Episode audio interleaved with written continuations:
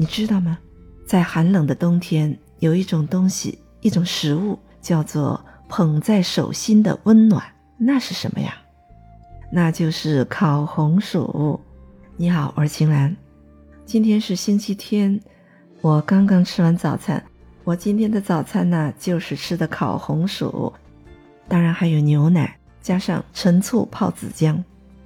说到红薯，大家都不陌生，有的地方叫红苕、番薯、地瓜等等。不知道你怎么样？我是很喜欢吃红薯的。不过呢，有很多上了点年纪的人看到红薯就头疼。你要是说给他吃红薯吧，他就会摇摇头说：“这个东西我可是吃的够够的了。”我们那时候啊，几斤红薯煮上半斤都不到的大米，一大家子吃，一吃就是吃一整天呢。啊原来是以前吃伤了、吃怕了呀。说起红薯这个东西，其实它的原产地并不在咱们中国，它原产于美洲大陆，在哥伦布发现美洲大陆之后，才开始向全世界传播。那么红薯又是怎么来到中国的呢？现在普遍认为，把红薯带入中国的第一个人是明朝的陈毅。明朝万历年间，陈毅在如今的越南第一次接触到了红薯，觉得这个东西味道挺不错，也能充饥，于是冒着生命危险带回到国内来种植。一经栽种就成功了，并且收获还相当不错。从此，陈毅就作为中国引种红薯第一人的身份在历史中流传。那么红薯引进中国会有什么重大的意义呢？哥伦布发现美洲大陆后，把原产于美洲大陆的玉米、土豆、红薯、辣椒传遍了全世界，这当然也包括了中国。辣椒的传入当然是丰富了我们的味蕾，玉米、土豆、红薯的海外传入可是极大的补充了我国当时的粮食生产。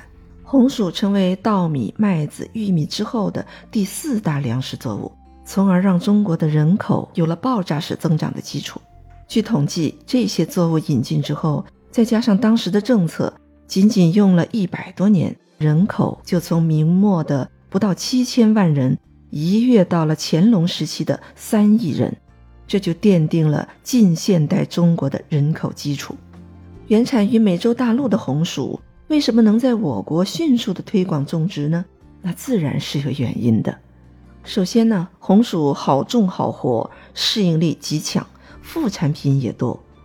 红薯从传入我国开始，就表现出了极强的适应性，它不挑土不挑地，大江南北都可以种植。红薯还可以磨成粉，加工成其他的副产品，所以深受欢迎。其次啊，红薯的产量非常高，在引入我国的最初时期。人们就发现了它产量极高的特点，就有一亩数十担，胜重谷二十倍的说法。现在呢，红薯的亩产平均水平都有六千到八千斤，个别的品种还可以达到上万斤。第三点，红薯好充饥。明清年间战乱不断，再加上一些自然灾害，让农民的收成得不到保障。红薯这种产量高、容易种又能充饥的作物，当然是充饥赈灾的首选。所以当时的清朝政府也是大力推广种植。说到这里，你会不会跟我一样，也产生了一个疑问：红薯的产量这么高，为什么它还只是粮食的补充？为什么就不能成为主粮呢？有人说啊，因为红薯吃多了容易放屁，哈哈。其实红薯啊，确实是有它的缺点。那它到底有哪些缺点呢？首先，老一辈常说红薯不顶饿。我们知道，人体每天活动所需的热量有百分之七十是由糖类供给的。糖类是什么呀？就是人们通常说的碳水化合物。红薯虽然可以短时间充饥，但因为红薯转糖的速度很慢，速度慢了，身体得不到摄入足够碳水的满足感。所以还是会感觉到饿。第二，容易造成胃胀气。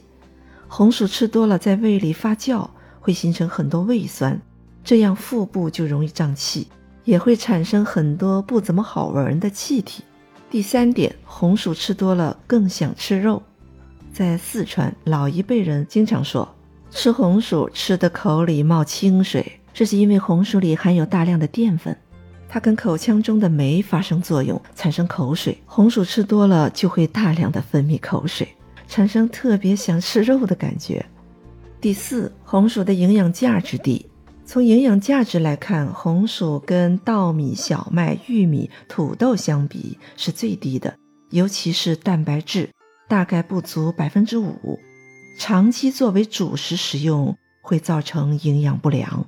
第五，红薯不容易储存，米面的储存时间都较长，存个三年都不是问题。红薯完全就不是这么一回事了。丰收的再多，即使挖个地窖，也最多放半年，该烂还是得烂。当然，如果另外加工成红薯粉，可以存放的更久，不过这样就会增加成本。红薯在过去还真当过主粮，特别是在明清时候，它是养活过很多人的，带来了明清时期的中国人口大爆炸。在过去的一段时间，尤其在收成不好的年代，红薯也是主粮之外的补充。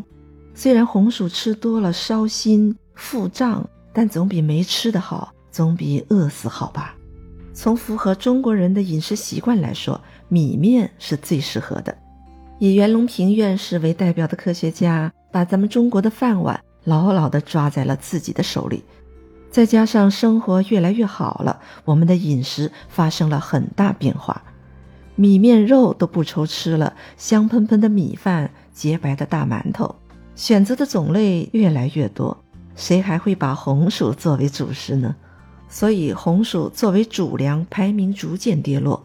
在二零一五年的时候就被土豆给反超了。如今在四川的农村，红薯稀饭虽然还是农户的早饭，但绝对不是以前的一锅红苕三瓢水了。红薯只是点缀而已。他们自家种的红薯啊，绝大部分都拿去喂猪了。嫩嫩的红薯叶也可以炒着吃。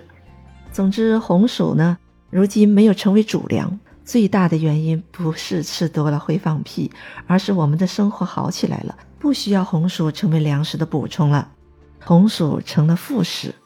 不过我自己呢，还是挺喜欢吃红薯的。我喜欢那种口感，吃起来软软糯糯的，甜甜的，蒸着吃，烤着吃，还可以跟小米一块煮粥吃。经常吃点红薯，感觉真的挺舒服的。好了，我们今天就聊到这，下期再会。